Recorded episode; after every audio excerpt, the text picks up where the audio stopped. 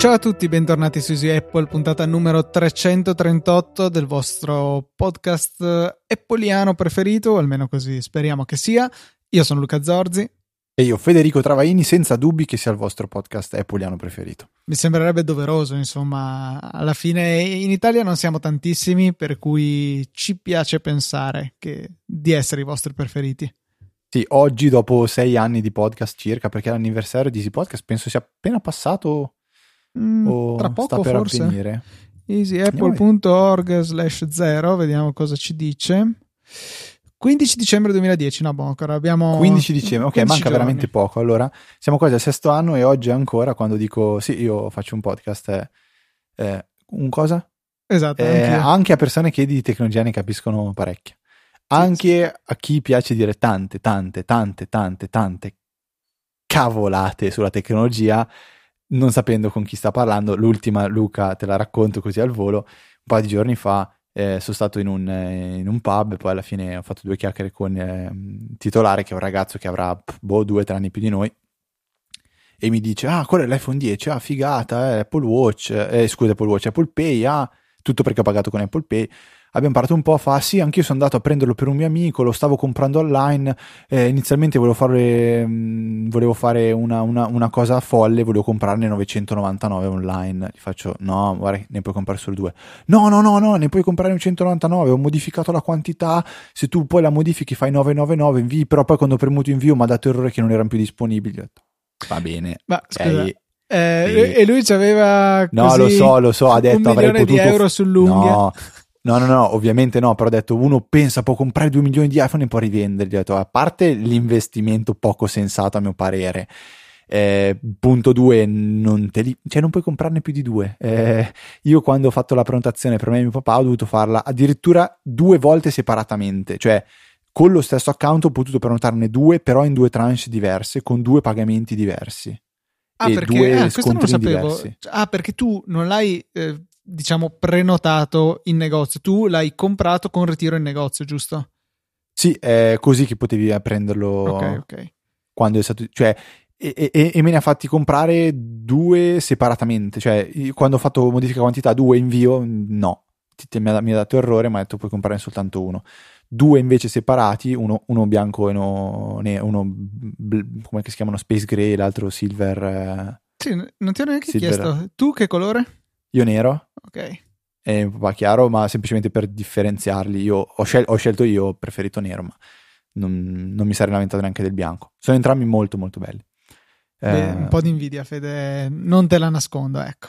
È, è un telefono, è un telefono spettacolare. Ecco, esatto, cioè, ho dato per scontato che tutti sapessero che alla fine fossi riuscito a prendere l'iPhone 10. In realtà, che è successo la appena puntata, dopo la puntata? Sì, eh, cosa è successo? Che la mattina dopo la registrazione alle 6 vengo svegliato da una raffica di messaggi di Telegram. Ho detto, porca miseria, qui è successo qualcosa. Guardo, e mi ero preoccupato. In realtà era, era una bella notizia, iPhone disponibili, io sono corso su, faccio papà, possiamo prendere gli iPhone, Ah, procediamo con l'acquisto, ne abbiamo comprato uno e l'altro tra le mh, parole di, di- no, di mia madre che stava dormendo, l'abbiamo svegliata per comprare un iPhone eh, e siamo andati a ritirarlo il pomeriggio direttamente al, fio- al Fiordaliso. Ehm, è, andato, è andato tutto bene, devo ammettere che dopo una settimana di utilizzo di iPhone 10 eh, mi rendo conto che mh, forse è il primo iPhone che mi fa un effetto wow dopo l'iPhone 4. Cioè l'iPhone 4 lo dico sempre, è quell'iPhone che quando ho usato ho detto veramente wow. Eh, L'iPhone 10 mi sento di dire che è un vero um, nuovo, nuovo inizio per, per l'iPhone. La, l'usabilità, quindi li- la- l'esperienza d'uso cambia in maniera radicale. Abituarsi all'assenza dell'iPhone, del, del, del pulsante home è molto naturale perché io già oggi sfrutto da morire le, le nuove scorciatoie che si hanno, le nuove gesture. Eh, a partire da quella, vabbè, per, per, simulare il pulsante home, che è praticamente uno, uno slide dal basso verso l'altro col pollice per tornare alla home, ma è fantastica quella per passare da un'applicazione all'altra in maniera rapida, dove bisogna praticamente disegnare una, una U verso destra o verso sinistra, un po' come se si voglia buttare velocemente l'applicazione a destra e passare a quella che sia a sinistra. È un'animazione bellissima e comoda, comoda, comoda, eh, cosa che non facevo quasi mai col Force Touch dell'iPhone, dell'iPhone 6S, quindi si può fare più o meno la stessa cosa col Force Touch scorrendo da sinistra verso destra. Io invece mm. continuo, cioè il Force Touch è una di quelle funzioni che sono tanto snobbate secondo me, ma la trovo di un'utilità incredibile. Posizionare il cursore eh, in un campo di testo, passare da un'app all'altra, richiamare delle scorciatoie sulle icone delle app, veramente per me è un utilizzo ma molte molte volte al giorno, quindi estremamente frequente. Se me lo togliessero decisamente me ne accorgerei. Probabilmente uh, io non lo facevo perché comunque il punto di inizio di tutto nell'iPhone è sempre stato il tasto home e quindi il fatto di ragionare e pensare alla prossima cosa senza partire dal tasto home mi risultava molto difficile. Qui il tasto home è da dove è, quindi quella barretta in basso è da dove si fa tutto e quindi ehm, mi viene molto più naturale.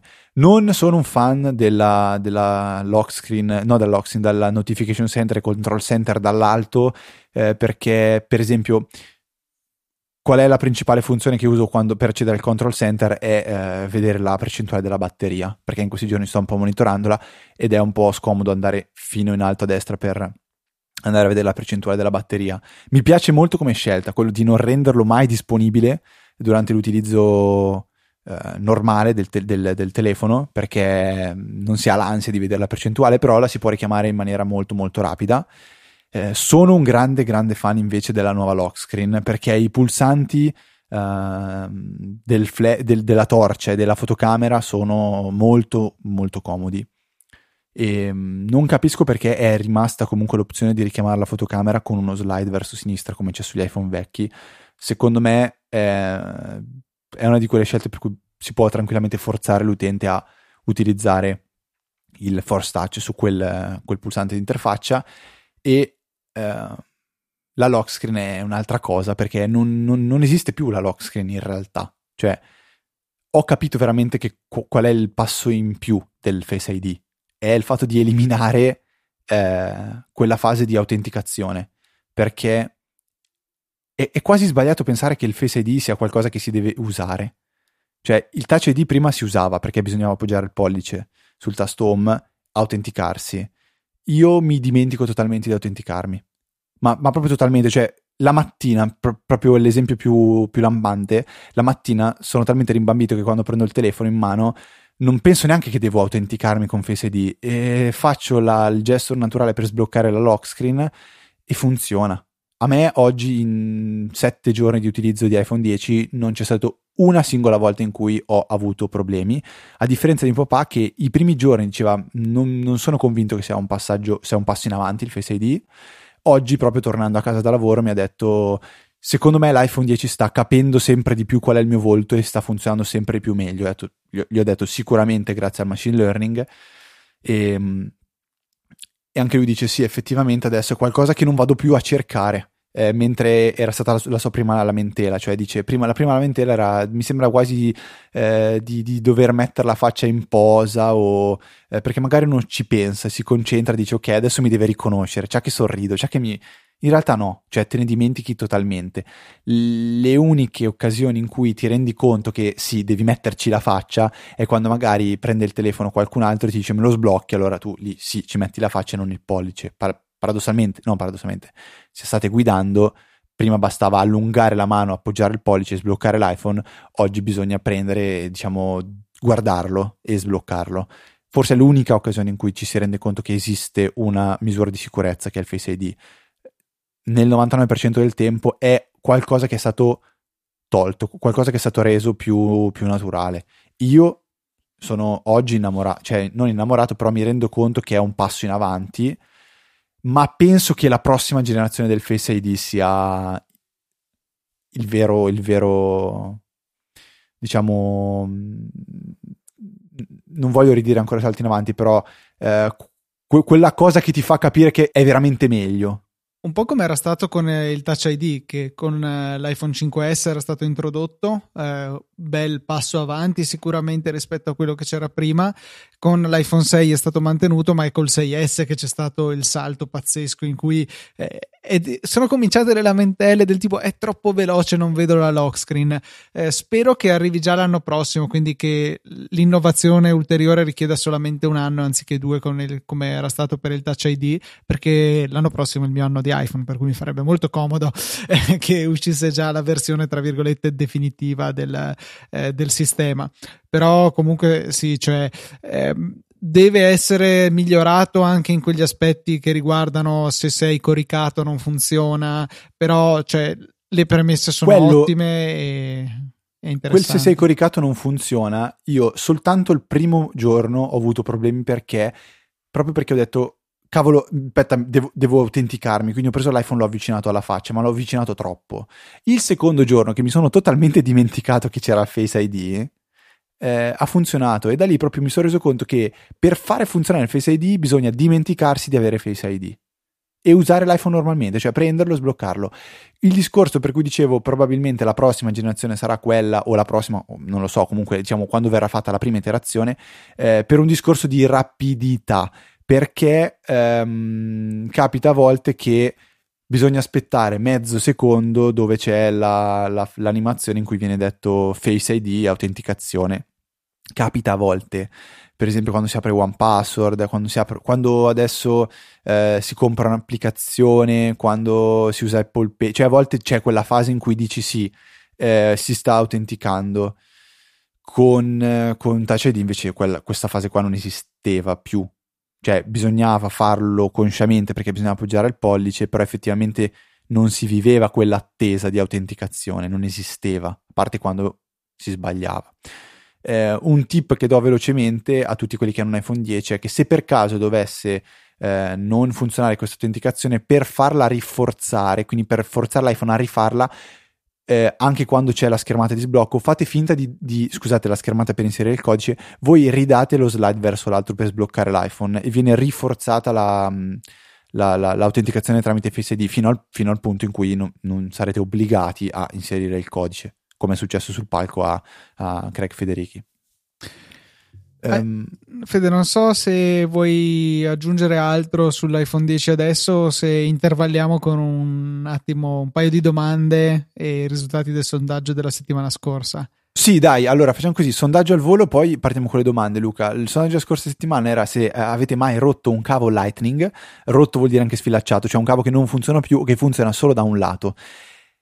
Il 60% ha detto che non l'ha mai rotto e il 40% sì. Eh, io qua non faccio più previsioni, però io sono del 60, cioè io non ho mai rotto un cavo Lightning, Luca invece sì. No, io non ho mai rotto. Come no? Mai rotto. Non l'hai mai rotto neanche tu, allora no, tuo no, fratello. No, Sai cos'è secondo me la determinante? Forse l'avevo già detto anche l'altra volta. Il fatto di usare il telefono mentre è in carica, quello mette tanto sforzo sul, eh... sul cavo e io non lo faccio pressoché mai.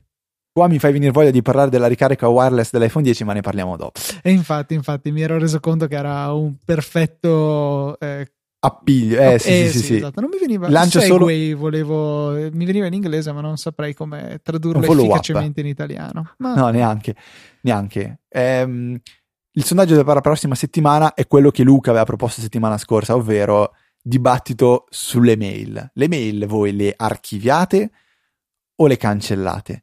Qui voglio sapere qual è la vostra Um, vogliamo sapere qual è la vostra, diciamo, il vostro standard. Quindi, Luca, standard tende più a cancellare le mail per far pulizia. Io me ne frego totalmente, le archivio.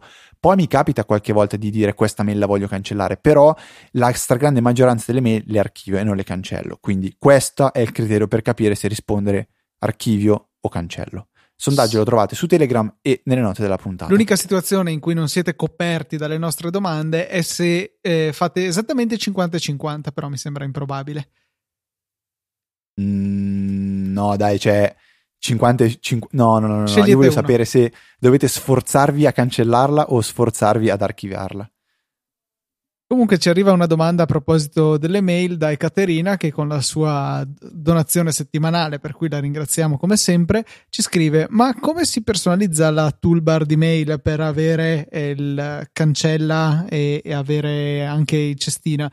Presumo si parli di Mac e in realtà ultimamente nelle ultime versioni di macOS, perlomeno sicuramente in iSierra, già per impostazione predefinita c'è sia il pulsante di archiviazione sia il pulsante di eliminazione della mail. Ad ogni modo, come quasi tutte le toolbar di eh, macOS, con un tasto destro poi personalizza è possibile andare a inserire tutti i, eh, i pulsanti che si desiderano regolandone anche il layout, eccetera. Um, ad esempio, ho appena scoperto che in mail c'è anche il pulsante tutti gli header che ci mostra tutte le informazioni tecniche sulle mail, rendendone la parte superiore fastidiosamente alta. Però ecco, una cosa che ogni tanto mi capita di fare, soprattutto con le mail spammolente per capire da dove vengono. E in alternativa a Command Option U che ti visualizza tutta la mail come testo, eh, può essere un bel sistema aggiungere questo tasto. Quindi tasto destro personalizza e su macOS si può andare a mettere quello che si vuole nelle toolbar. Se si parlava invece di iOS, eh, nelle impostazioni di mail c'è la possibilità di scegliere se l'azione predefinita è cancella oppure elimina. Adesso in questo momento non ricordo esattamente dov'è, però eh, è sicuramente nella applicazione impostazioni. Forse viene definita addirittura account per account. Eh, sì, esatto. Quindi andate in impostazioni, account, selezionate l'account in questione, poi cliccate di nuovo su account, avanzate e poi c'è sposta i messaggi cancellati in, eh, nella cartella eliminata o archiviata. Io ho eliminata come predefinito perché, come diceva Fede, cancello molto di più di quello che tengo. Se invece voglio archiviare, tengo premuto sul cestino e poi clicco su archivia nel menu che appare. Viceversa, se avessi il, l'archiviazione come azione predefinita. Luca Manuel invece ci chiede un parere su un'applicazione che si chiama MyScript eh, Nebo. È un'applicazione che eh, lui dice: Che ne pensate eh, di un'applicazione del genere per prendere appunti alle riunioni di lavoro e aggiungo io anche magari all'università?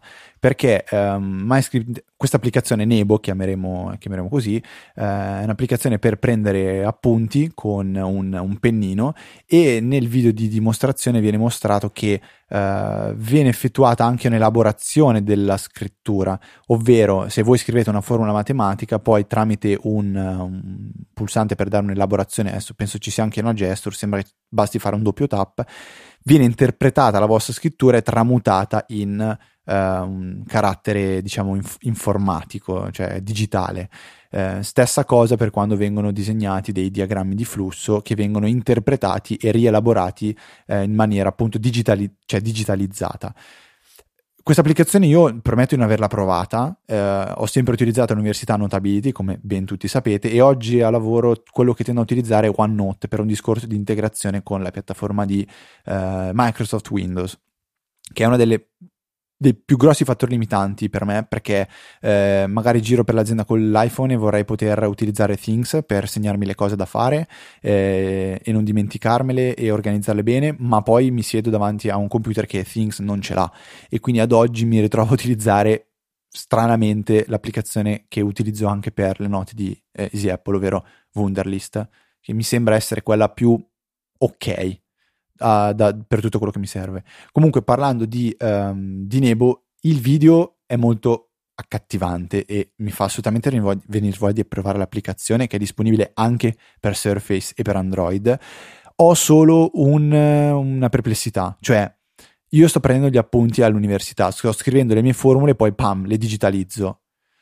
Non posso permettermi di uh, fidarmi fin da subito che la mia scrittura sia stata riconosciuta in maniera corretta. Cioè, mi rendo conto che a seguito della digitalizzazione delle parole devo, dovrei mettermi lì a riguardarle e devo riguardarle subito se sto prendendo appunti perché rischio di scrivere delle, delle boiate. Ora, per quanto si, si, quando si tratta di una scrittura, ehm, prendere appunti quindi a parole, passi perché alla fine qualche errore grammaticale lo, lo possiamo sistemare. Eh, diciamo che mm, mi, mi, ha incuriosito molto e mm, vorrei, vorrei poterla provare. Eh, Luca non, anche tu se non sbaglio usi OneNote, mi hai detto prima al lavoro. Sì, diciamo che non Però ne faccio Apple... un utilizzo minimo e lo, lo, faccio da tastiera, ecco. Sì, la cosa che mi piace di OneNote è, uh, è, è, un concetto che in realtà ha introdotto proprio iOS, cioè il fatto di non avere un file system a cui appoggiarsi, ma di entrare in un'applicazione e dentro l'applicazione ci sono i taccuini, eccetera, eccetera. Un po' come Evernote.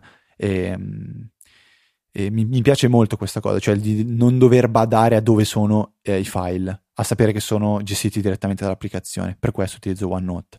Um, se dovessi proprio scegliere invece una cosa in maniera totalmente libera, anche se non è pensata per quello, io amo tanto tanto tanto Paper, Paper Dropbox, che in parte risponde anche alla domanda successiva che è quella di Michele e Luca. Sì, eh, Michele che eh, ci dice avete parlato di app per la cucina, io utilizzo Paprika che è stata presa nel suo caso per sbaglio in un bundle anni fa, è un po' cara però è davvero valida. Sì, so che anche mia mamma utilizza questa stessa applicazione, io data la mia negazione totale per l'arte culinaria non utilizzo alcuna app per le ricette, però effettivamente ho visto un po' Paprika, è molto ben fatta tra l'altro è uscito anche un aggiornamento importante di recente, per cui sicuramente se siete interessati a questo mondo è una delle migliori soluzioni che potete trovare. Eh, io invece, Luca, non ho mai utilizzato Paprika, la conosco bene, se non sbaglio, uno dei primi a recensirla è, stata proprio Federico, è stato proprio Federico Viticci. Eh, quello che mi piace fare a me è andare alla ricerca della ricetta e poi salvarla per i cavoli miei, ehm, che è un po' quello che vuol fare Paprika. Io lo faccio in Dropbox Paper. Eh, comodissimo perché non mi ricordo se ne parlavamo già la scorsa puntata, alla fine non siamo riusciti a capirlo. Se non sbaglio, no, ne, par- ne parlavamo nel fuori onda.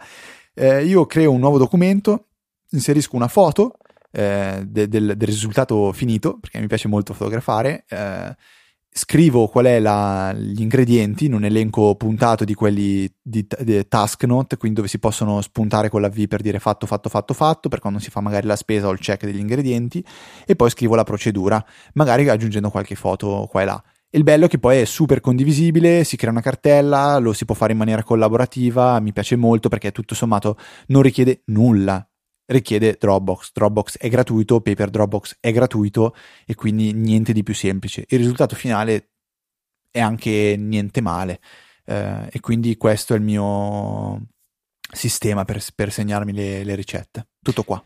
Un piccolo suggerimento invece, in particolare per i vostri dispositivi iOS che come ben sapete dispongono della funzionalità Find My iPhone, che eh, però ha un'opzione in più che non tutti conoscono e che sono abbastanza certo non sia attivata di default. Eh, la, l'opzione in questione si chiama invia ultima posizione e serve per far sì che quando il vostro dispositivo sta per spegnersi perché ha esaurito la batteria, vada ad inviare ad Apple la sua posizione in modo che almeno sapete dove è stato l'ultima volta prima di morire il dispositivo. È un, semplicemente una piccola spunta da mettere nelle impostazioni di eh, Find My iPhone, quindi impostazioni dell'iPhone in cima sulla vostra facciona, dopodiché cliccate su eh, iCloud quindi su trova il mio iPhone e infine abilitate l'ultima opzione per l'invio della posizione quando la batteria sta per eh, cedere. Ecco, secondo me è molto molto importante abilitarla e non costa assolutamente nulla. Ok Luca, stavo un attimo uh, sistemando tutto quello che ci siamo detti e... Possiamo procedere. Sì, allora procediamo un attimo con uh, il discorso iPhone 10. No, volevo parlare un Vogliamo attimo di, di... di, questo bug e dopo bug e poi ritorniamo. ritorniamo ok, ok. Perfetto. Eh, Apple ha fatto una cosa di cui vergognarsi, cioè o meglio, si è fatta sfuggire un bug di cui vergognarsi. Non è stata una backdoor dell'NSA, so che i più complottari tra voi staranno già sicuramente percorrendo quell'ipotesi. No, non è così. Semplicemente ehm, è riuscito ad arrivare nella versione rilasciata di iSierra un bug tale per cui se si provava ad mh, autenticarsi, ad esempio nelle preferenze di sistema quando si cerca di sbloccare un pannello come quello per gli utenti, con un utente inattivo, eh, al primo clic su sblocca veniva impostata all'utente la password che avevate indicato e al secondo potevate inserire tale password e eh, utilizzarla per autenticarvi Il problema è che tra gli utenti inattivi su macOS c'è anche un tale utente root che chiunque abbia mai usato qualche sistema operativo di discendenza Unix saprà che è il super utente amministratore onnipotente. E quindi eh, cosa si poteva fare? Beh, si poteva impostare una password di root eh, e soprattutto usarla, cioè entrare nel computer della vittima. Eh, il modo più semplice era non mettere nessuna password, indicare semplicemente root come il nome utente dare ok, veniva indicato un errore, ma in realtà il sistema aveva impostato una password vuota per l'utente root.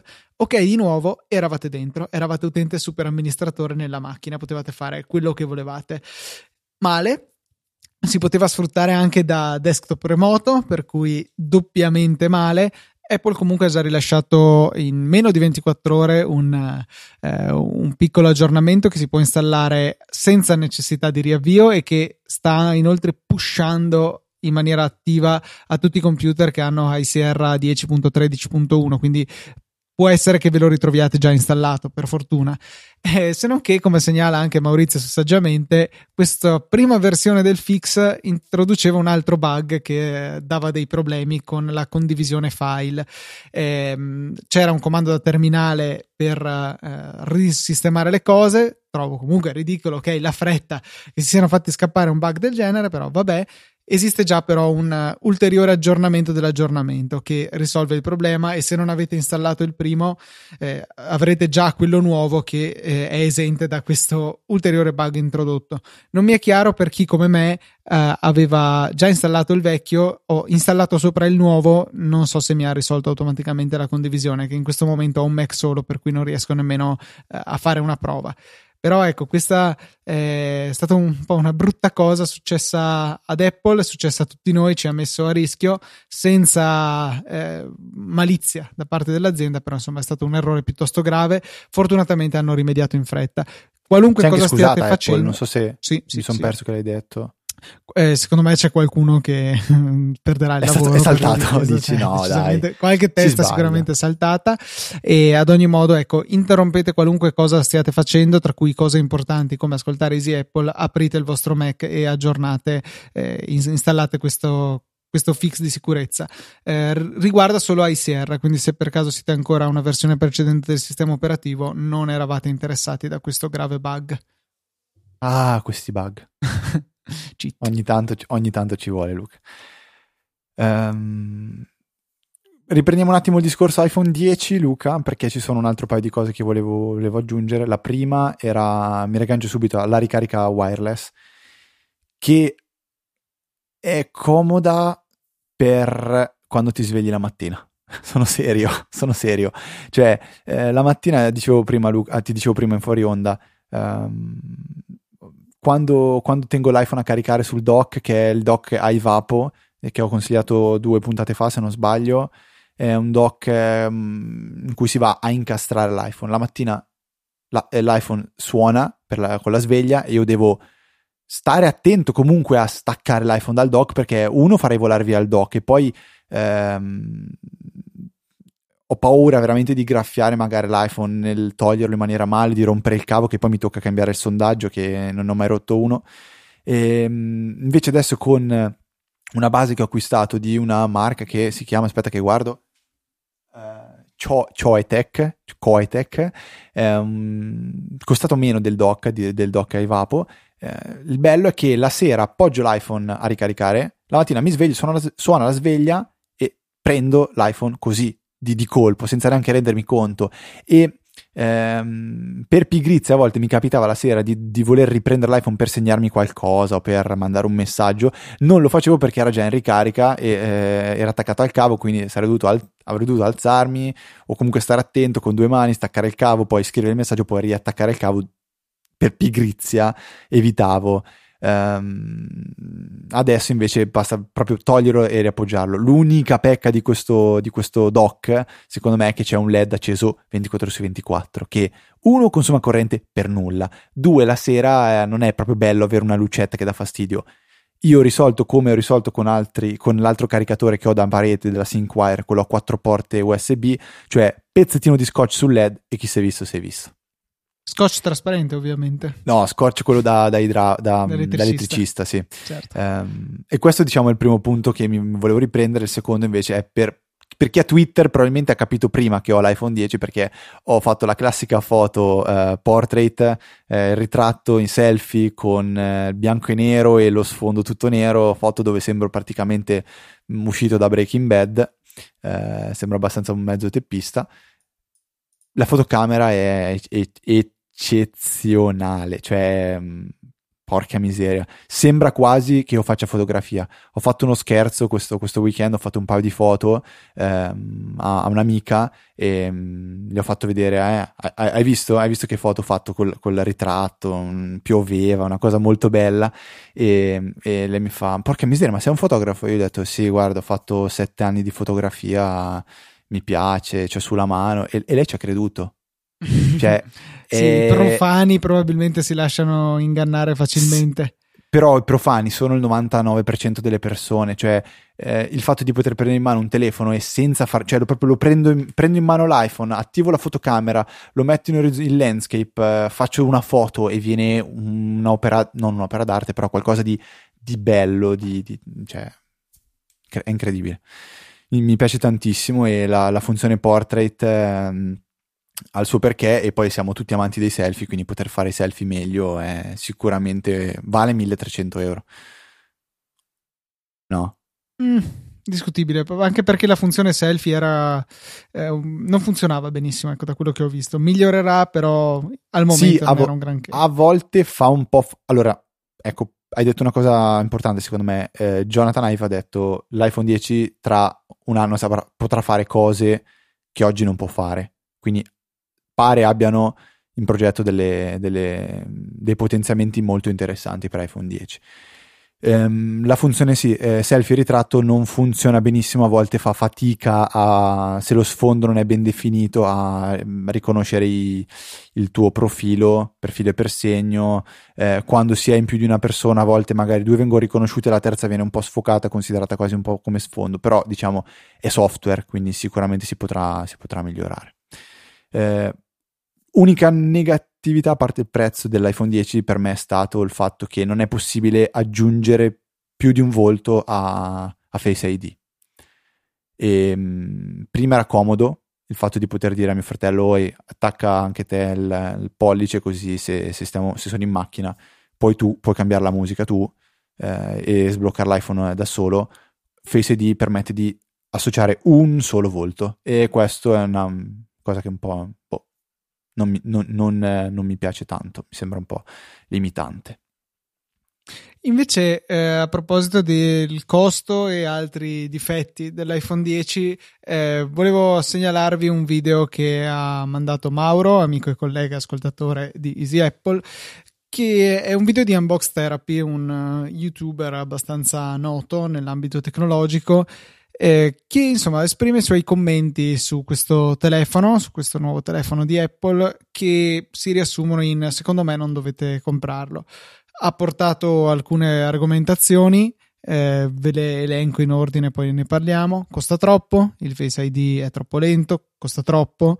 Il, il, camera bump, quello spessore posteriore della fotocamera, è eccessivo e fa traballare il telefono, costa troppo non vale due volte altri telefoni come ad esempio il OnePlus 5T che costa 500 dollari e poi costa troppo. Cioè, secondo me è stato un po' troppo incentrato sul prezzo. Abbiamo capito, l'iPhone 10 costa tanto, costa troppo, sono d'accordo. Però eh, poi cercare di paragonarlo a, a, altri telefoni dicendo che han, cioè non vale quanto costa di più secondo me la cosa è soggettiva. Tanto per cominciare, è l'unico telefono di quel genere con iOS. Per cui, se uno vuole iOS, sì, costa troppo, questo rimane un problema, però non è che si possa scegliere qualcos'altro. Ok, si può prendere l'iPhone 8, eventualmente quella è una, un'altra scelta possibile, però per avere quel genere di telefono con iOS la, la scelta è obbligata. E poi, secondo me, è un prodotto come tutti questi, tutti, eh, non, non solo Apple, tutti i telefoni di così alta gamma che sono sfizi, sono prodotti di lusso e cercare di eh, assegnare un valore quantificabile del tipo non vale due volte il OnePlus è un non so quanto stia in piedi come discorso, perché cioè una Ferrari non vale 10 volte un'altra macchina. una Ferrari vale perché è una Ferrari, vale per delle sensazioni, vale per delle cose poco tangibili. E secondo me su un prodotto di lusso, perché questo è, uh, come l'iPhone 10, si devono applicare lo stesso genere di ragionamenti. È sicuramente uno sfizio che non tutti si possono permettere e che come tale va trattato. Cioè, lo stesso discorso vale per eh, capi d'abbigliamento firmati, non valgono 10 esatto, volte esatto, esattamente, quelli di, eh, di H&M per dire. Però cioè, hanno un loro valore, hanno un loro valore che gli viene attribuito da chi le compra. Cioè, per io, ad esempio, non, non sono uno che ama spendere cifre folli per avere il capo firmato, però sopporto di spendere cifre folli per questo genere di prodotti Apple. Cioè, Un'altra persona può fare l'opposto. Cioè, paragonabile, insomma, è lo stesso discorso di quando si dice uh, ti compri la Lamborghini e potrei comprarti un appartamento. Ok. Uh, oppure potevi farti 50 viaggi, oppure potevi fare... Cioè, è, è, è, molto, è molto un discorso che lascia il tempo che trova, secondo me. Sicuramente il prezzo è elevatissimo, perché 1350 euro sono tantissimi, per qualcosa che è alla base comunque che io lo voglia no, che mi piacciono, è alla base della, del mio quotidiano, perché è il mio strumento per restare in contatto uh, con uh, tutte le persone, amici, famiglia.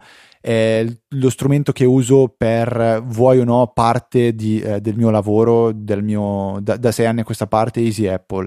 Lo uso per fare foto, lo uso per eh, stare in contatto pe- con, il mondo, con internet, lo uso per condividere le foto, lo uso per la banca, lo uso, cioè, lo uso per tutto e è per me è qualcosa che ha un'importanza di un certo tipo.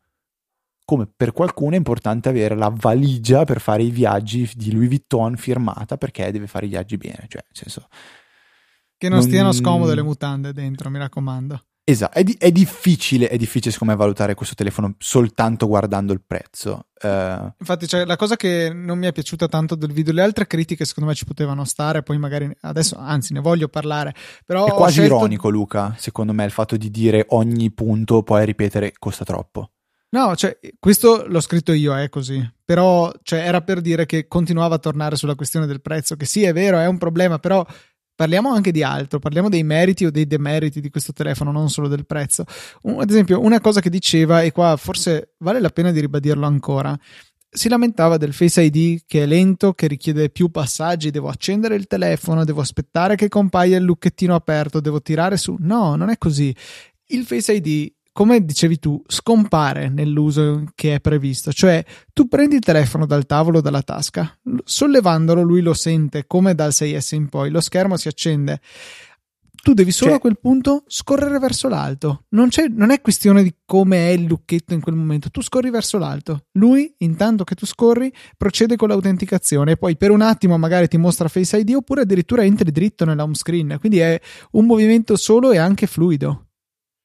Facciamo il paragone, Luca, scusami per farlo capire, eh, secondo me, con un altro tipo di eh, riconoscimento, cioè il, l'impronta digitale, ma quella dei telefoni che ce l'hanno sul dietro, sul retro del, del, del, telefono. Lì veramente è un passaggio obbligato, cioè sai che devi fare qualcosa di innaturale, andare ad appoggiare un indice sul retro del telefono. È un qualcosa che devi sapere che devi fare. Se io invece questo telefono lo configurassi a mia zia, mio nonno, con Face ID, glielo, cioè, glielo, glielo, gli do in mano l'iPhone e gli dico ascolta, per sbloccarlo devi fare semplicemente così. Basta, non serve neanche che gli dica che c'è Face ID, gli dico guarda a volte può essere che ti chieda il codice, punto. Punto.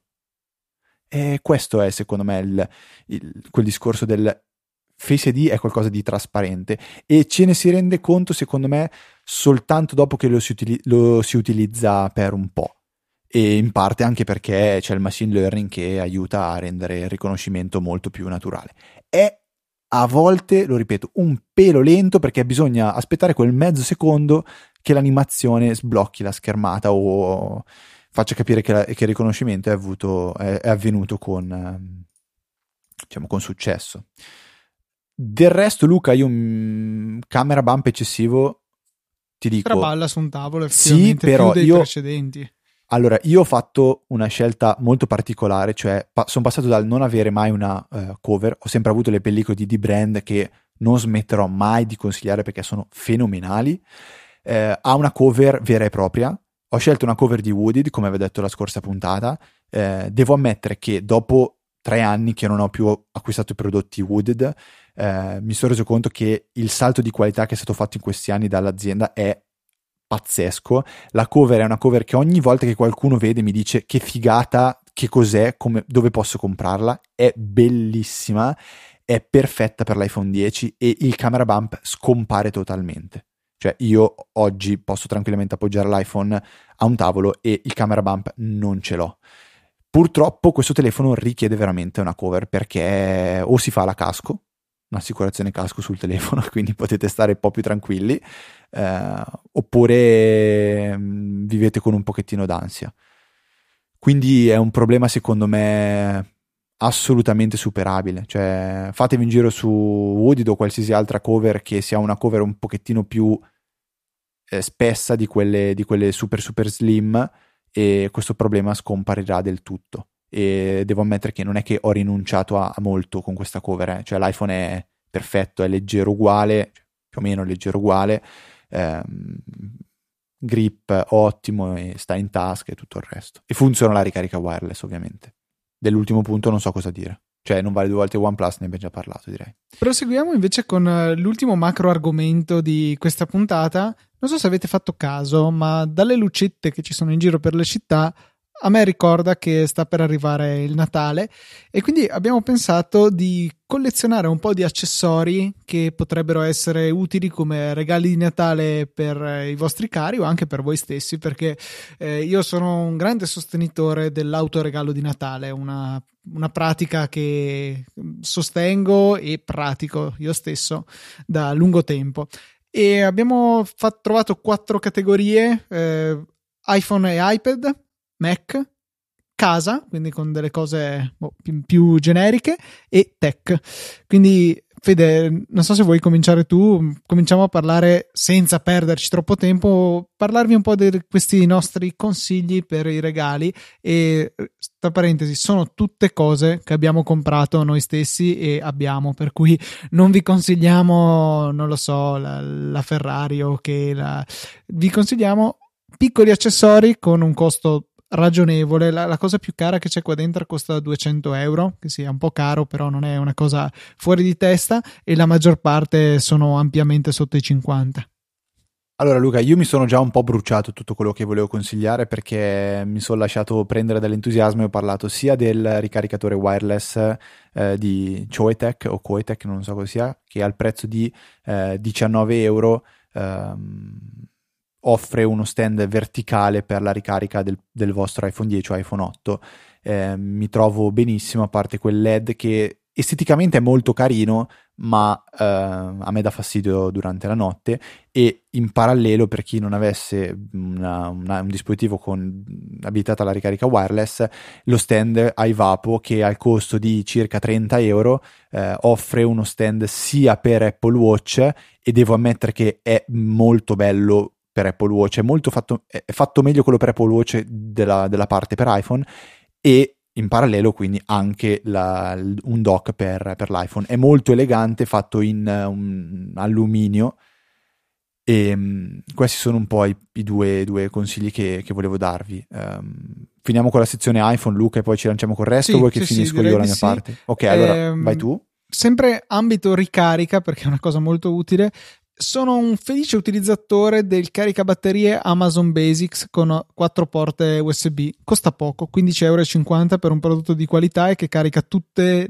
con tutte le quattro prese alla massima velocità. Esiste, questo ha di bello che cioè si attacca direttamente al muro, eh, un po' come i caricabatterie che abbiamo eh, nelle scatole degli iDevice, non è che hanno un filo con una prolunghetta e poi un mattoncino con le USB, cosa che invece ha la versione a 6 porte se avete bisogno di ancora più dispositivi da collegare, eh, porta comunque con la ricarica rapida 2 ampere, sì, rapida fino a un certo punto, però ecco, la ricarica massima supportata praticamente da tutti i dispositivi, mettiamola così, senza andare verso i quick charge su tutte le porte, per cui ottima, 20 euro, eh, 6 porte che caricano velocemente. Un kit con tre cavi Lightning da un metro alla esorbitante cifra di 12 euro. Eh, sono di, i cavi quelli simili come i Sinquire per dire che sono eh, con questo tessuto che li rende più robusti costano veramente poco e sono molto validi. Se, tre cavi per 12 euro direi che ci stanno alla grande. E poi un acquisto che ha fatto mio fratello Adesso dovrei andare a controllare nella mia cronologia acquisti di Amazon perché l'ha comprato per sé, per mia mamma, per mille altre persone. Minimo, minimo ne avrà comprati 4-5 di vetri di, da sovrapporre al vetro dell'iPhone. No, quelli temprati. Quelli temprati. Male, non mi piace neanche un po', li odio. Anche a me non piacciono tanto, però c'è chi ne ha bisogno e eh, mio fratello non l'ha mai avuto fino a quando ha rotto lo schermo dell'iPhone e da lì l'ha messo e già una volta l'ha effettivamente salvato, probabilmente perché si è incrinato il vetro eh, aggiuntivo temprato, mentre invece l'iPhone non ha subito neanche un graffio. Costa 9 euro, per cui se vi turba la possibilità di rompere lo schermo dell'iPhone, e probabilmente è giusto che vi turbi, eh, può essere una soluzione piuttosto economica, cioè per iPhone 7 e 8 è uguale, e poi ci sono anche le versioni per i Plus, 9 euro secondo me può valere la pena se siete magari un po' sbadati con i vostri dispositivi.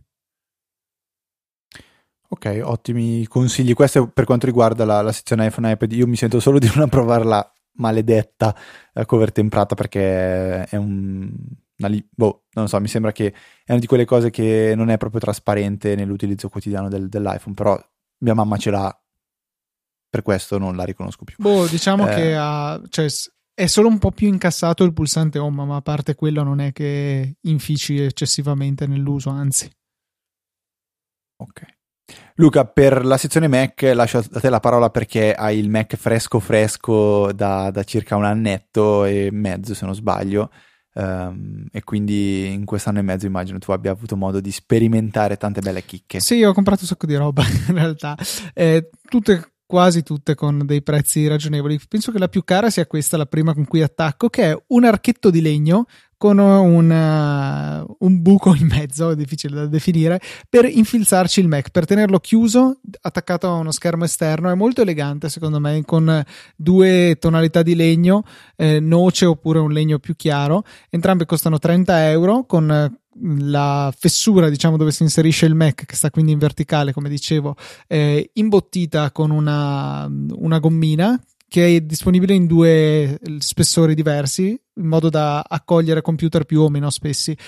Il mio MacBook Pro 2016 anche nella più stretta un pelo ci balla, però cioè, è lo stesso perché tendenzialmente la mia scrivania è ferma, quindi sta solo leggermente inclinato e non perfettamente verticale, ma va benone. È un bel modo secondo me per eh, non sacrificare l'estetica del Mac quando lo si usa chiuso collegato a uno schermo esterno. È in bella mostra sulla scrivania e i cavi si tengono ben organizzati, mi piace molto come soluzione. Come anche per il trasporto ho comprato la custodia in feltro di Amazon Basics che costa 13 euro e è molto molto carina secondo me. Eh, parentesi, tutte queste cose le troverete linkate nel note della puntata. Forse è, fa- è più facile per voi guardarle intanto che ne parliamo perché sì, a descriverle si fa un pelo fatica. Comunque ha quel, proprio quel stile feltro grigetto con puntini neri come se fossero pezzi di stoffa macinati, un po' hipster ma molto carina. 13 euro anche una taschina per eh, inserire magari caricabatterie del Mac, un paio di adattatori o quello che volete e ci sta abbastanza bene il MacBook Pro eh, nuovo come il mio diciamo che il modello precedente, il Retina 15 pollici classico, ci, la riempirebbe di più. Questo è, è leggermente abbondante per, quel, per, il mio computer, quella custodia, ma non in maniera esagerata, anzi. E mi fa ridere il fatto che tra le recensioni c'era pieno di gente che si lamentava e eh sì, ho dovuto restituirlo perché non c'entrava il computer. E quindi per una volta la ricerca estrema della sottigliezza di Johnny Ive, insomma, ha giocato in nostro favore. E a proposito di ricerca della sottigliezza, come saprete, abbiamo solo porte USB-C su questi nuovi MacBook Pro, che vuol dire per molti adattatori. E ci sono eh, un po' di adattatori che volevo consigliarvi perché a volte non si tratta nemmeno di veri e propri adattatori quanto di cavi, perché tanti dei nostri accessori, eh, hard disk esterni, eccetera, possono essere connessi in realtà utilizzando un cavo apposito che da un'estremità abbia USB-C e dall'altra la vecchia porta, così non avrete l'ingombro e la relativa bruttezza degli adattatori. Ad esempio, per collegare un uh, hard disk, quello su cui faccio Time Machine, che è classico, la classica custodia esterna USB 3 per dischi da 2 pollici e mezzo, quella utilizza l'orribile porta USB 3 Mini B, una porcheria che Samsung aveva anche pensato bene di utilizzare, mi pare sul Note 5, forse boh, su un telefono l'aveva usata. È larga e poco spessa, bruttissima, però esistono dei pratici cavi USB che hanno questa porta da un lato e una USB-C dall'altro, per cui ho potuto collegarli direttamente al Mac o in realtà al, allo schermo LG 5K che ha altre USB-C al suo, nel suo retro. E quindi non ho adattatori in uso. Come pure ne ho un altro che si adatta invece alla USB 3 B grande, perché anche quella è una, porta orribile, che utilizzo invece su un altro prodotto che vi consiglio, che è una docking station di Orico che supporta sia hard disk che SSD sia da 2 pollici e mezzo che da 3 e mezzo, che mi consente di utilizzare un disco che non uso più nel mio NAS casalingo, un disco da 2 tera da 3 pollici e mezzo, con il mio Mac. E anche in questo caso grazie al cavo che all'altra estremità l'USB-C non ho bisogno di ulteriori adattatori nel caso in cui ne avessi bisogno, beh, la, la soluzione per me eh, è stata la scatoletta con due adattatori da USB-C a USB tradizionale di Oki che costa 6,59 euro per due adattatori, quindi veramente economico. Per chi avesse invece un MacBook Pro precedente serie o anche un, magari un MacBook Air che quindi ha le USB full size, chiamiamole così, c'è una chiavetta della SanDisk che si chiama Ultrafit, disponibile sia da 64 che da 128 giga, direi che 16 e 32 non sono interessanti, e che costano rispettivamente 33 e 60 euro, erano state anche di meno per il Black Friday, quella da 64 era 23, infatti ve l'avevo consigliata sul canale di Telegram, che vi consentono insomma di espandere magari l'SSD un po' limitato che avete nel vostro computer senza eh, espandere la dimensione del computer perché sono microscopiche e potete sempre lasciarle collegate al, al Mac. Secondo me bel, sono dei bei giocattolini che costano tutto sommato poco e sono molto pratici. Sarebbe molto utile, secondo me, anche questa chiavetta per il mio prossimo consiglio che rientra nella sfera tech, quindi un po' più in generale. Il mio consiglio è quello di acquistare un Raspberry eh, perché ormai è un dispositivo che costa, eh, non è mai costato tanto, però oggi arriviamo al modello top di gamma che costa 35 euro e sicuramente per tutti i nostri ascoltatori è un eh, giocattolino molto interessante. L'utilizzo che ne faccio io è ancora in fase sperimentale, ma è quello di utilizzare questo Raspberry come dispositivo da collegare a una qualsiasi televisore con ehm, cavo HDMI e utilizzare Raspberry come media center. I file, eh, video da foto da riprodurre o musica da ascoltare sono tutti direttamente nel Raspberry o sulla scheda SD o su una, eh, chiave, su una chiavetta USB. E la, o via rete se... eventualmente. Cosa scusa? O via rete. O via rete, sì, però quello che volevo dire è che la SanDisk Ultra Fit ah, è esatto. perfetta per questo utilizzo perché è minuscola, non va a intaccare con le dimensioni, come diceva prima Luca, né del MacBook Pro né tantomeno del Raspberry, quindi è praticamente invisibile, la si collega e poi la comodità è che la si può scollegare per poter fare un refresh della libreria eh, video, musica, eh, foto da, da, da, visualizzare sul Raspberry senza doversi portare in giro il Raspberry o la micro SD che sicuramente è molto più delicata e facile da perdere, ecco, aggiungerei questo. Ehm, Luca, come, cons- come, secondo consiglio, è un mio must, qualcosa di storico che non mi stancherò mai di consigliare, consiglierò a tutti sempre. Eh, veramente sono innamorato di questo prodotto, lo uso da ormai penso 5 anni e sono gli auricolari Bose Sound Sport che hanno cambiato nome nel corso del, di questi anni, ma sono auricolari in ear ma con una ergonomia fantastica co- che diciamo l- l- la parte dell'auricolare ha questa mezzaluna che si va ad incastrare ad appoggiare all'interno del padiglione dell'orecchio.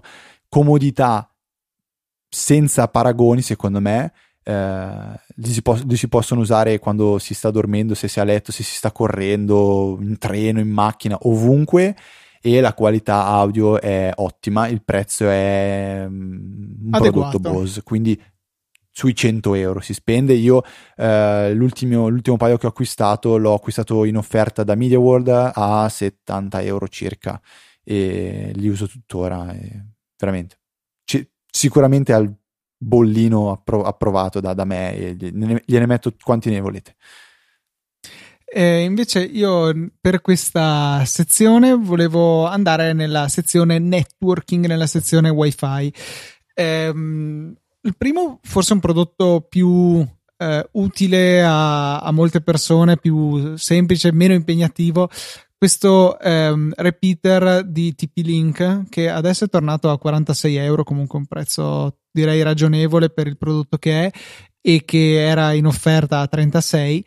E, ehm, che appunto serve per fare il ripetitore wifi ma non solo fa anche altre cose. Può fare da client ad esempio se dovete siete in una stanza d'albergo per qualche ragione il wifi vi consente di attaccare solo un dispositivo e voi volete attaccare ecco il raspberry avete una vecchia versione che non, eh, che non ha il wifi. Quindi usate questo TP-Link per fornire il wifi in Ethernet al Raspberry, boh, magari una situazione un po' particolare. Oppure volete usarlo come punto di accesso. Siete delle brave persone, avete cablato l'intera casa in Ethernet, volete aggiungere un uh, WiFi discreto, perché comunque un WiFi di classe AC.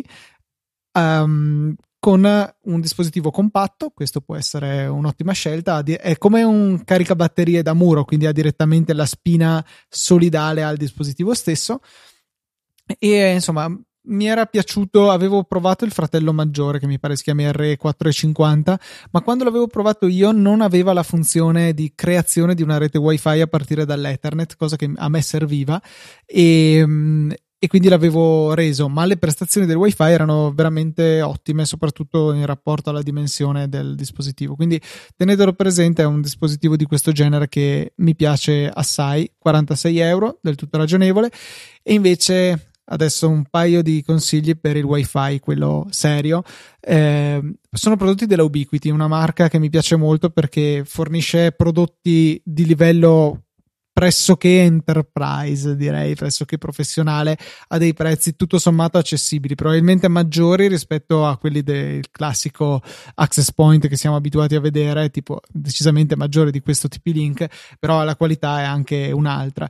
E poi sono bellissimi perché sono dei dischi volanti in sostanza, sono tondi, sono fatti per essere appesi al muro e se le riuscite a nascondere bene il cavo, ad esempio, proprio gli mettete una scatola elettrica dietro di loro, non vedete nulla, è come ho fatto io a casa è stupendo perché sono appunto un disco volante attaccato al muro. E ci sono in due versioni. La versione light che eh, supporta fino a due stream del wifi quindi la velocità massima teorica è di 867 megabit se non sbaglio. Mentre invece la versione pro che è quella ne ho tre a casa eh, ha il wifi AC fino a 1300 megabit quindi diciamo la versione superiore vi dico la verità, nell'uso normale probabilmente non sentirete la differenza, soprattutto se le usate solamente per navigare su internet e non per scambiare file tra computer. E altra situazione in cui il Pro può venire in aiuto se avete veramente tanti, tantissimi dispositivi collegati a un singolo dispositivo, ma per tanti, tantissimi vi direi almeno 20 o 30, forse lì si comincia a sentire la differenza se tanti di questi cominciano a voler accedere alla rete in contemporanea invece che essere semplicemente così connessi in stand by. I prezzi sono abbastanza diversi, tra loro 80 euro scarsi il Lite, 130 il Pro, però sono dei prodotti veramente, sono delle bombe. Non, uh, a prova di bomba funzionano benissimo, io sono super soddisfatto, super stabili. Eh, migliorate tanto la qualità del wifi a casa vostra secondo me con questi prodotti. È un piccolo investimento se vogliamo ma secondo me vi può durare nel tempo e la vostra sanità mentale ha un valore anche quello. Ultimo suggerimento nella sezione tech la action camera della Xiaomi che si chiama Yi nella versione 4K che adesso è quella intermedia diciamo che prezzo regolare è 200 euro ma va spessissimo in sconto a 160 euro a volte anche meno e secondo me è un'action camera che ha poco o niente, più niente, da invidiare alle più blasonate GoPro. È la stessa che abbiamo sia io che Fede e posso consigliarvela veramente tanto. Qualità dell'immagine ottima, wifi integrato, schermo touch integrato, attacco classico da cavalletto eh, da 3 mm e mezzo, no, 3, 3, quarti di, non ho idea di che dimensione è, insomma quello classico da macchina fotografica e, e delle custodie impermeabili che sono perfettamente compatibili con tutti gli accessori della GoPro. Veramente ottima, mi, mi, ha dato tante soddisfazioni questa telecamerina e ha un prezzo che è la metà della GoPro. Ecco, quindi eh, sto, vi sto consigliando il, magari il OnePlus 5T da Xiaomi rispetto al, all'iPhone 10, la GoPro, però onestamente per il mio uso amatoriale trovo che sia paragonabile e a un prezzo veramente valido, più aggressivo rispetto a GoPro.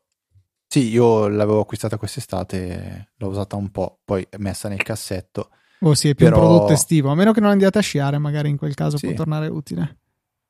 Molto, molto sfiziosa secondo me, da usare anche quando si fa le feste con gli amici, la si prende, la si accende, la si fa girare. Sì, sì, è molto carino. Luca, ultima, ultima tranche e poi lasciamo i nostri ascoltatori che li stiamo tirando Stiamo tirando belli lunghi questa puntata. Beh, ma magari hanno trovato qualcosa di utile. Eh, una se- sezione un po' particolare, solo due elementi, sezione casa, perché ho fatto un po' di acquisti su Amazon eh, che mi, sono, mi hanno soddisfatto. Amazon Basics continua a stupirmi, cioè un marchio di Amazon che propone pro- prodotti ottimi, secondo me, a un prezzo totalmente ragionevole. In questo caso sono 6 lampadine LED, ehm, di quelle con l'attacco grande, per intenderci, 10,5 watt di consumo equivalenti a 75 di, ehm, di, luce delle vecchie lampadine a incandescenza. La luce è calda, che secondo me è spesso un problema con il LED, perché la luce bianca fredda può essere fastidiosa, può non piacere, soprattutto se avete una casa con uh, magari tanto legno in giro, non, è, non fa per niente un bel effetto. Questa invece è proprio calda, mi piace molto come, eh, come luce, come estetica. Consuma boh, poco, penso che sia normale per, uh, i, per le lampadine a LED. E insomma 6 lampadine ve le portate a casa con 18 euro. 3 euro l'una secondo me li valgono ampiamente sono più o meno infinite non scaldano tanto. Piccolo consiglio le lampade a led tendenzialmente muoiono non per essere accese e spente tante volte ma perché non respirano Il, se si surriscaldano troppo ad esempio le mettete in una plafoniera molto stretta se stanno accese tanto e quindi fanno in tempo a scaldarsi, lì è il modo migliore per uccidere una lampadina LED. Quindi le plafoniere strette con poco ricambio d'aria vanno bene con le lampadine a LED solo se le tenete accese poco, magari tipo la classica luce delle scale che sta accesa al tempo di fare le scale, quella va bene, però non un lampadario che appunto non dia la possibilità di respirare alla lampadina. Questo è un po' un pro tip che vi arriva così inaspettato. E l'altro è un altro dei miei attrezzi segreti, i miei trucchetti del mestiere del bricolage. È un nastro biadesivo della Tesa che si chiama Power Bond, che è una cosa impressionante. La leggenda narra che Chuck Norris ne abbia ritagliato un millimetro quadro e abbia appiccicato uno Space Shuttle a un palazzo perché ha una tenuta veramente incredibile. Uh, se riesce a attaccarsi bene, quindi una superficie liscia, in particolare la plastica, il vetro, va benissimo ha una tenuta impressionante, cioè io ci ho appeso cose veramente, veramente pesanti e non si sono mosse neanche a morire. Eh, costa caretto perché un rotolo da 5 metri viene alla bellezza di 19 euro, ma è così forte che vi basterà usarne pochissimo e vi assicuro che vale la spesa. Magari con 20 euro ci fate due anni o tre anni se non lo usate troppissimo. È veramente una tenuta pazzesca. Questo è uno dei prodotti non tecnologici che amo di più in assoluto. Lo uso veramente per ogni cosa Ok Luca, io per la casa mi sento di non, non, aggiungere eh, praticamente niente perché mi sono sempre fatto tentare ma non ho mai ceduto ad acquistare nulla. Eh, anche in questi giorni c'erano in offerta dei sensori smart, però ho detto boh, so, sono riuscito a resistere, non, non chiedermi perché. Quindi direi che possiamo passare a ringraziare tutti coloro che sono arrivati ad ascoltare la puntata fino ad ora e avranno voglia di supportarci anche nelle vacanze di Natale. Eh, ma questo devi dirlo te, acquistando ciò che noi gli abbiamo consigliato o anche altro. Quindi passo la parola a l'ingegner Zorzi. Esatto, sì, eh, questi prodotti sono tutti su Amazon per due motivi. Uno perché li ho comprati su Amazon io stesso e due perché così ci vediamo delle belle idee, quelle che per noi sono dei prodotti sentiti, cioè non è giusto buttiamo una lista così i nostri ascoltatori lo comprano. No, ripeto, ce li abbiamo tutti questi prodotti, potrei farmi la foto con ciascuno di essi, ma potrebbe essere un po' triste come album. Creepy quindi, soprattutto. Esatto, quindi eviterò.